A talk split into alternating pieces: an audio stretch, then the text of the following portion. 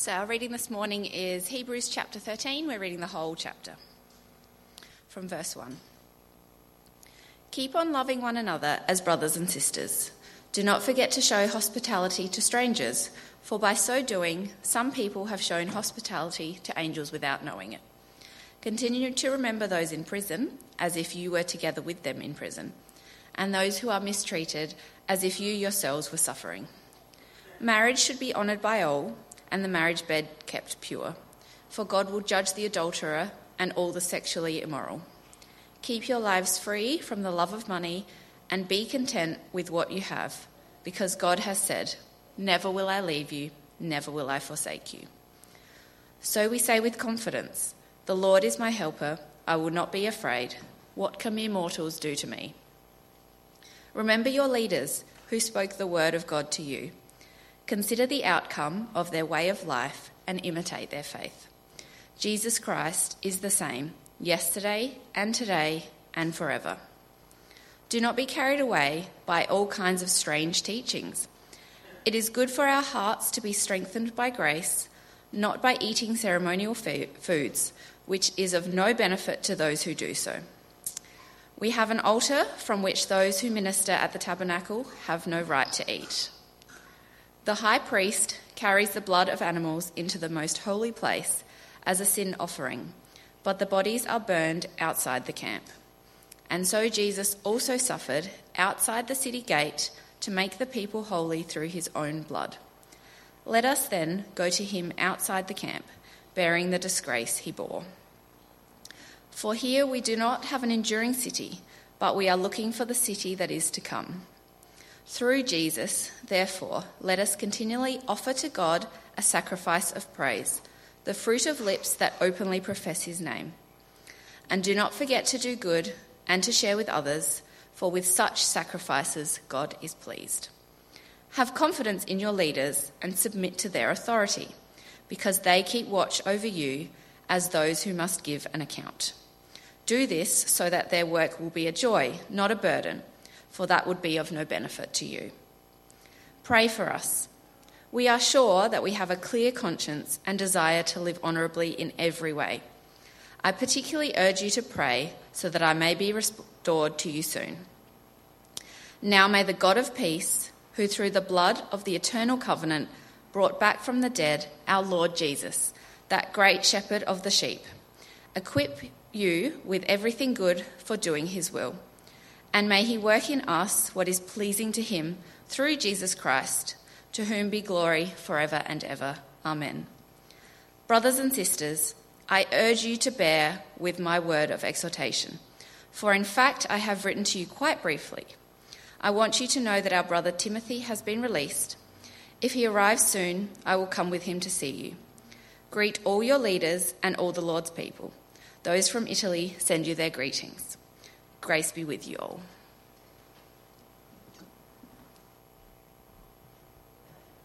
Thanks, Emily. If that's his brief writing, you will want to see his long one.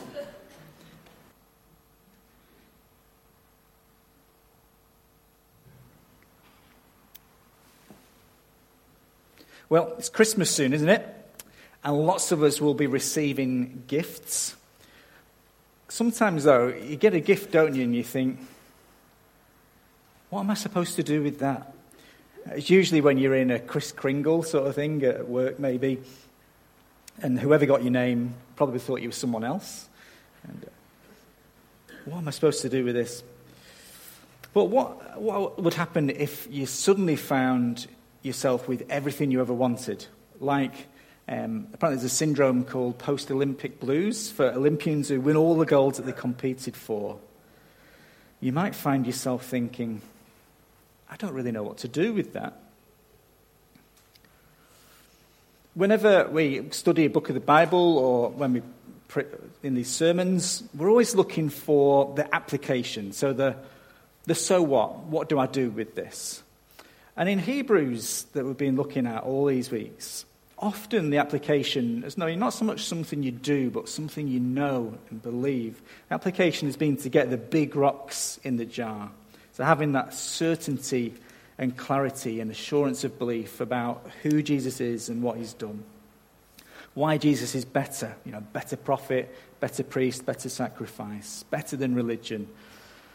Why Jesus' sacrifice worked, thinking about our future hope. All of those things we've been looking at. Uh, and so that's all been good stuff to hear either for the first time or to remind ourselves of and know deeper so that we don't give up, so that we keep persevering, running our race, trusting Jesus.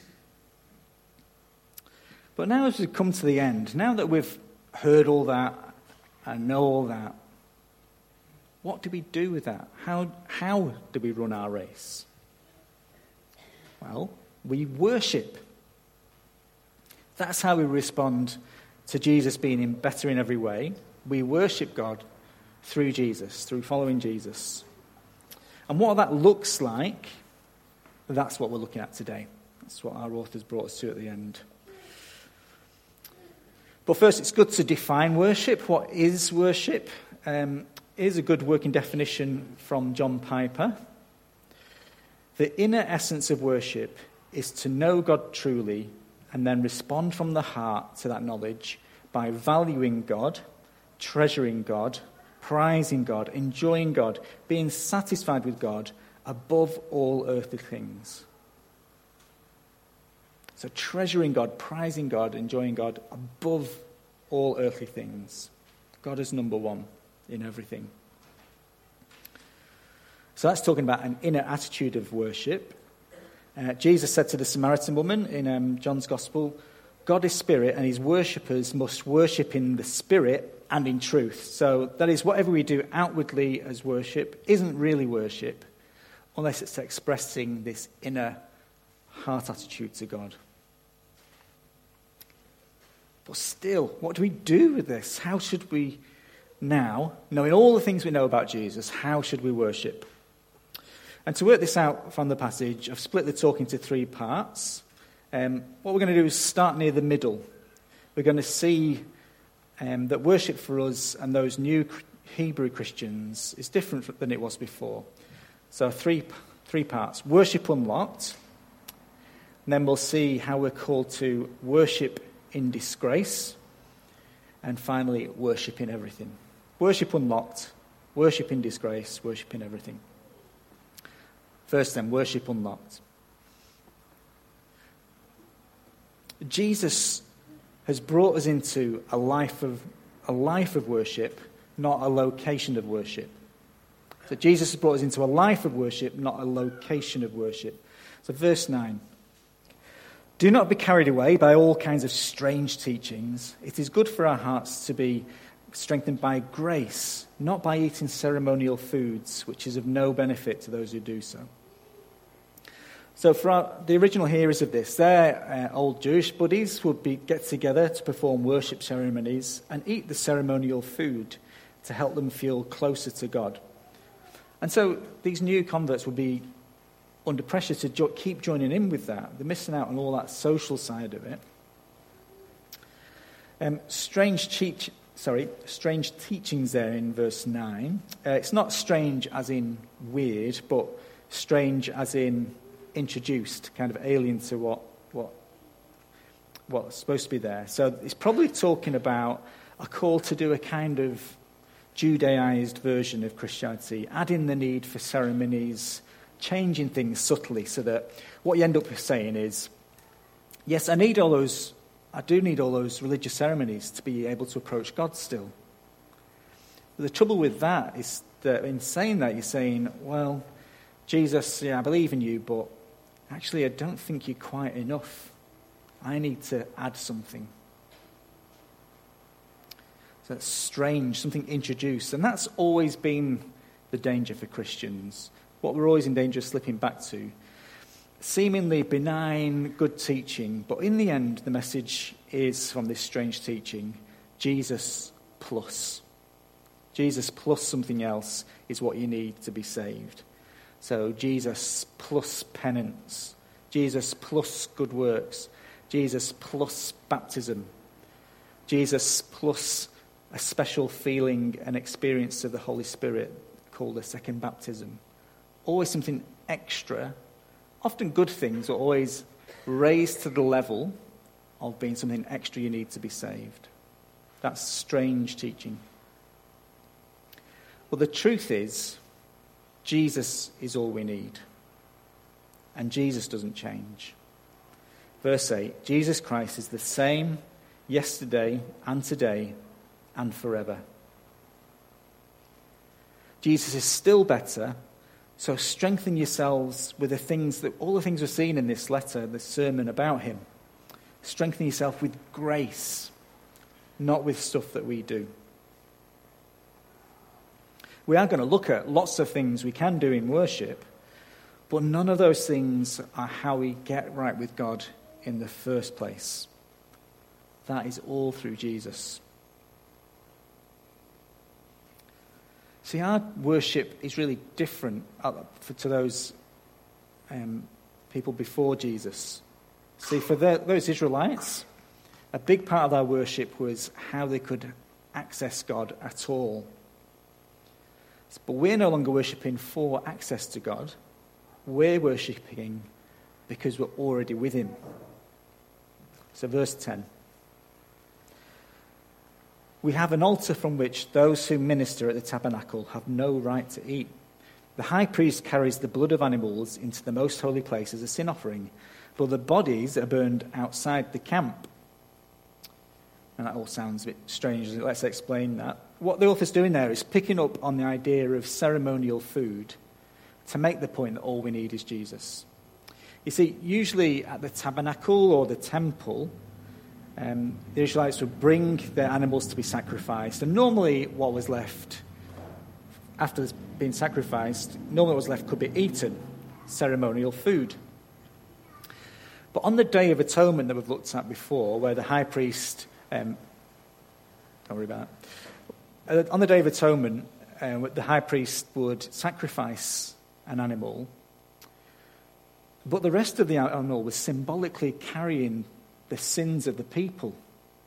So nobody wanted to eat that, you know, the, the animal that's got all the sins of the, of the whole nation on it. So that animal was taken outside of the city walls, not eaten.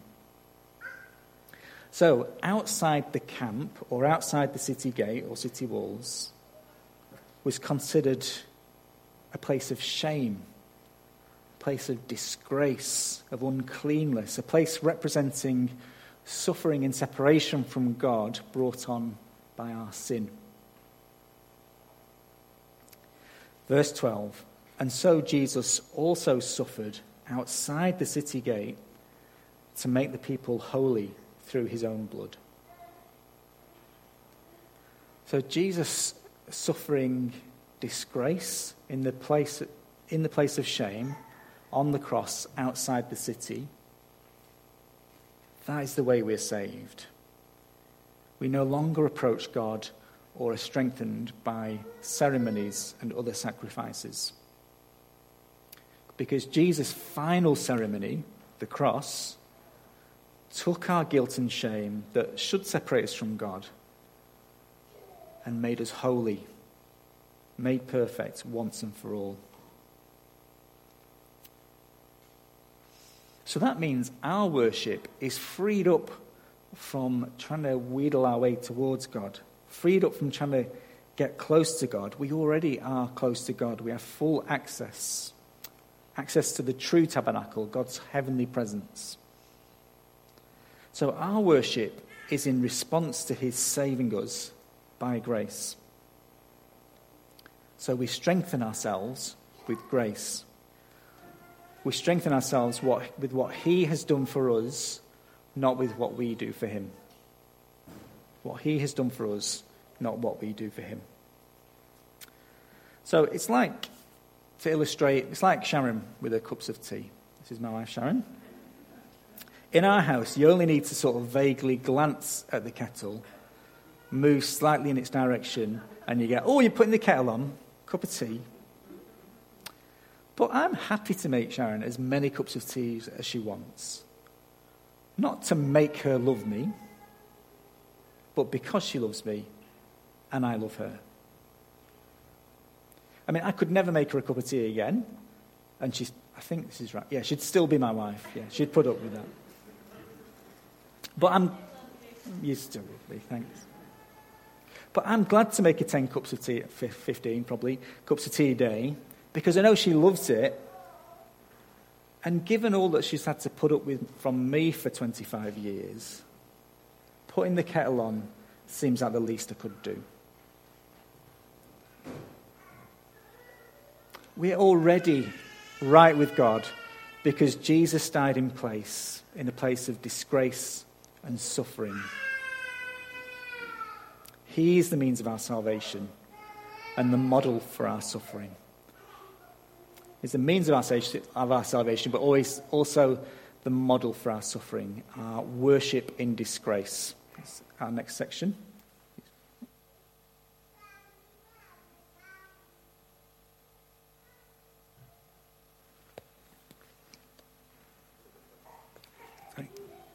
Is that better? Yep. Good, thank you. Can you hear me okay? Good. Worship in disgrace. So we're looking at verses 13 to 16 here. Following Jesus means following in his footsteps of suffering. Verse 13 Let us then go to him outside the camp, bearing the disgrace he bore. So, if you've not got this by now, let me tell you, break it to you. Following Jesus is putting your hand up for life to get harder. We're going to stick out like a sore thumb. We're never going to be cool. We're going to have unpopular opinions. But Jesus has gone before us. And things are always easier, aren't they, when you're not the first one to have to do it. Every Christmas, I try blue cheese. Anyone fans of blue cheese? See, I'm just, the jury's out. But I think, well, you know, your taste buds develop over the years, don't they? Uh, so every Christmas I try it.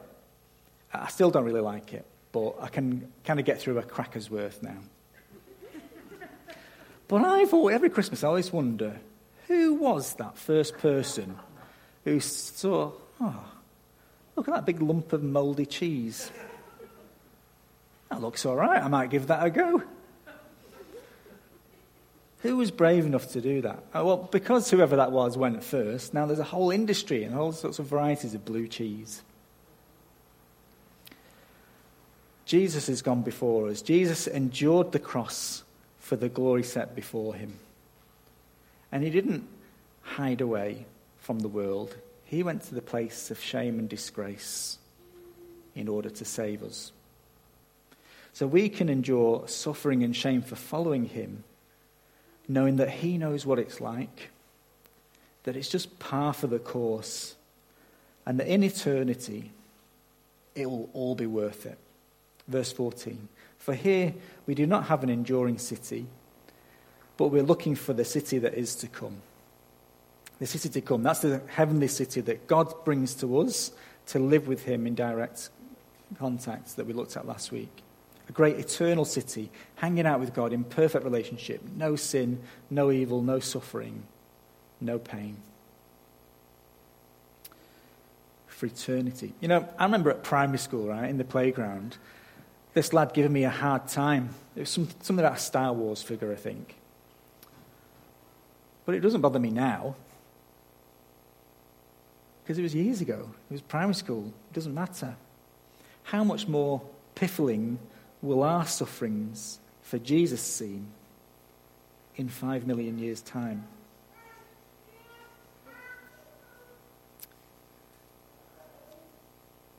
Worship in disgrace. that brings us with what we do with brings us to what we do with who Jesus is and what he's done. We worship in everything, our final section. Worship in everything. Jesus has freed us to worship um, from, being, from being just being about approaching God in a particular tabernacle or temple.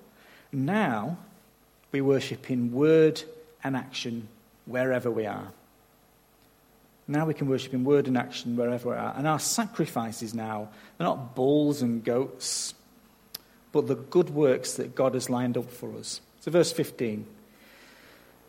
Through Jesus, therefore, let us continually offer to God a sacrifice of praise, the fruit of lips that openly profess his name.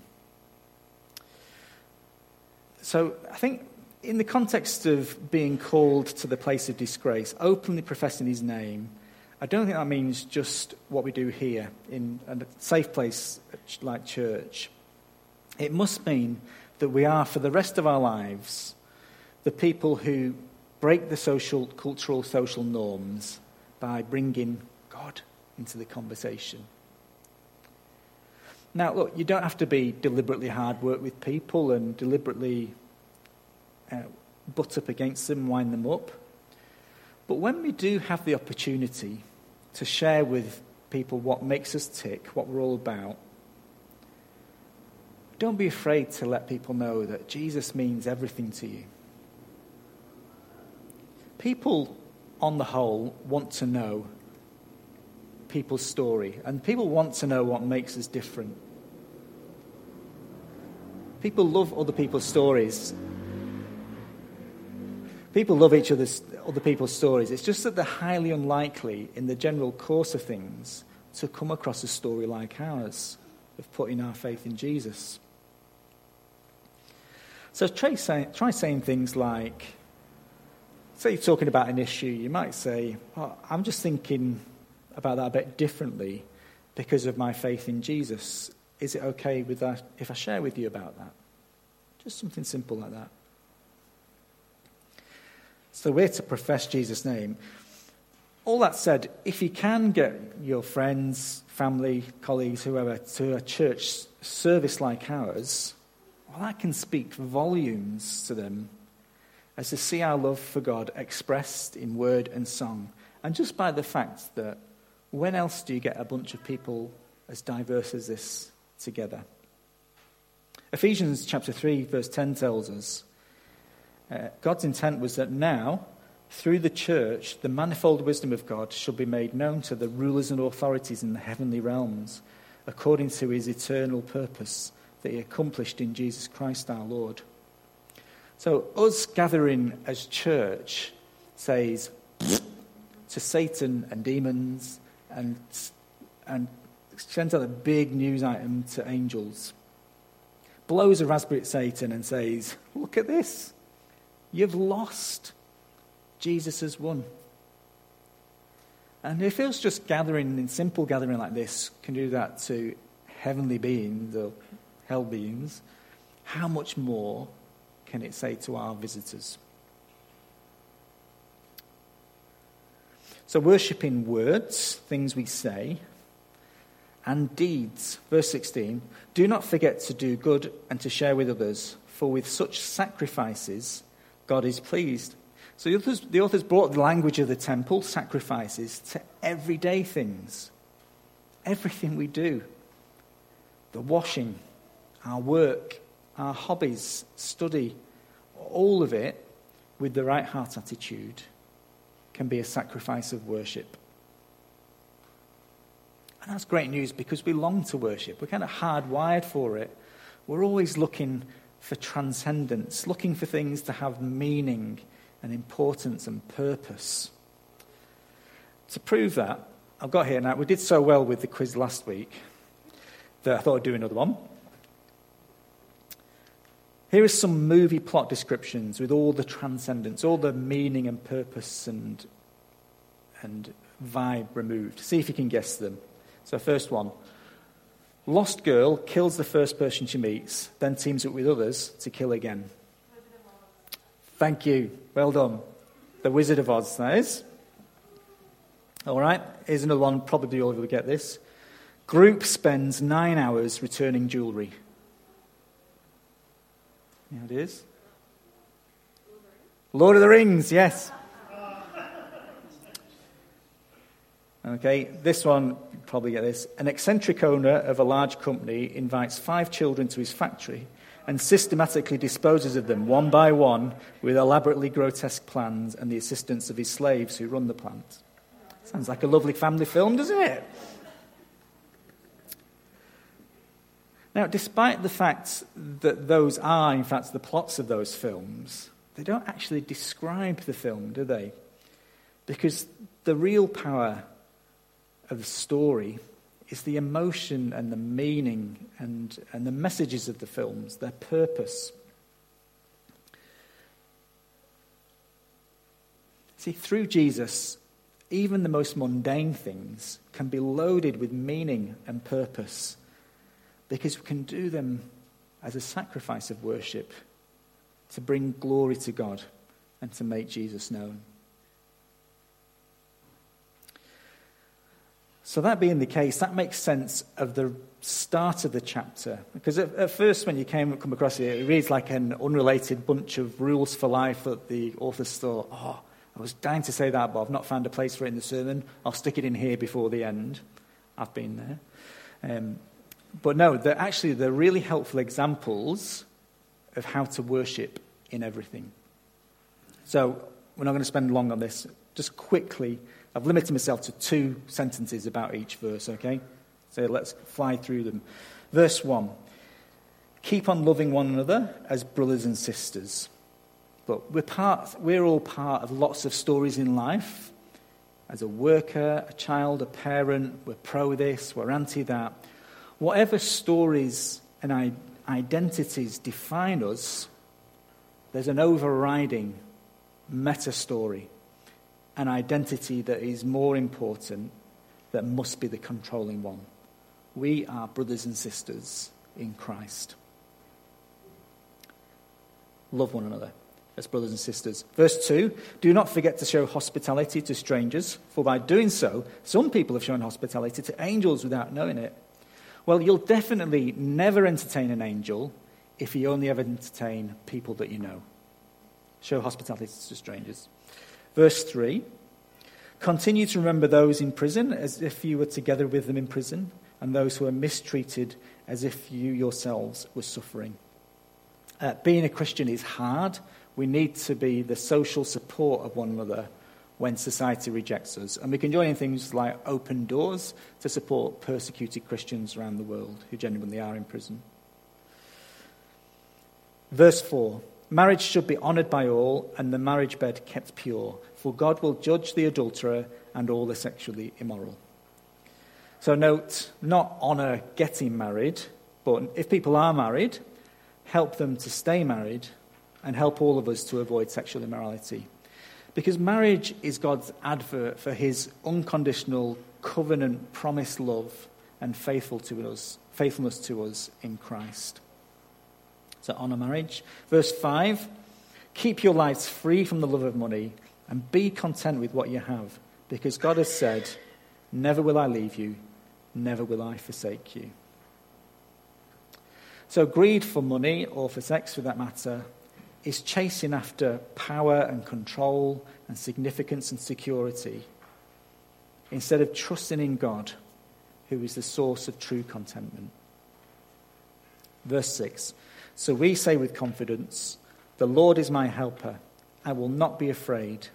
What can mere mortals do to me? True contentment. Uh, finally, we can worship in everyday life by loving our leaders. Verse 7 Remember your leaders who spoke the word of God to you. Continue the out, consider the outcome of the way, their way of life and imitate their faith. So stick to the original gospel you were originally taught, because you've seen how those who brought it to you worship with their whole lives in response, and how that's much better than this new, rubbish, strange teaching that's being smuggled in. So copy them, your original leaders, instead. And, verse 17, have confidence in your leaders and submit to their authority, because they keep watch over you as those who must give an account. Do this so that their work will be a joy, not a burden, for that would be of no benefit to you. So ask yourself, how can I make Colin's life easier? no, it's not just about me. And pulse check, you are a joy, not a burden. But this is, this, this is only about me as your leader, insofar as you can help me to keep helping you. Help me to help you. And not just me, your growth group leader, your serving team leader, our kids' leaders. Submit to us because we're trying to lead you through God's word in worshipping with your life in response to the gospel. And we're incentivized to look after you because we'll be taken to one side on Judgment Day and have an extra examination. So there's some ideas of worship in everyday life. It's not an exhaustive how to worship, but our big ticket items, our starter for 10, if you like. Not to win access to God, again, not to win access to God, but in joyful thanks of drawing near to Him now. So, given that we can worship in all of life, the challenge for us is this we have unrestricted access to God, and He wants unrestricted access to us. We have unrestricted access to God, and He wants unrestricted access to us. So, is there any part of yourself, any part of your life, that you're holding back from God, that you've quarantined as just for you? Or you've convinced yourself, oh, God's not interested in that bit. It just kind of leaves that to me to sort out. So for me, when I had a secular job, my get out clause was creating two larger categories for myself. You know, oh, well, that's, that's just work. That's just how you have to operate when you're there. It's just the culture there, kind of thing. But in the end, that was just permission giving, excuse making for sinful behavior. See, Jesus isn't part of the picture of our life, Jesus is our life. We're called to deny ourselves daily to follow him. But the good news is, life lived in worship through Jesus, hard as it definitely will be, is still the best life there is. Living to give him the glory he deserves. So, to conclude, if we think back to our gift, what do I do with this? Jesus is better, so much better. What am I supposed to do with that? Well, we give a gift back. We give everything that we are, everything we do in worship of Him. I'll finish with verse 20 and 21. Now may the God of peace, who through the blood of the eternal covenant brought back from the dead our Lord Jesus, that great shepherd of the sheep. May that God of peace equip you with everything good for doing his will, and may he work in us what is pleasing to him through Jesus Christ, to whom be glory forever and ever. Amen.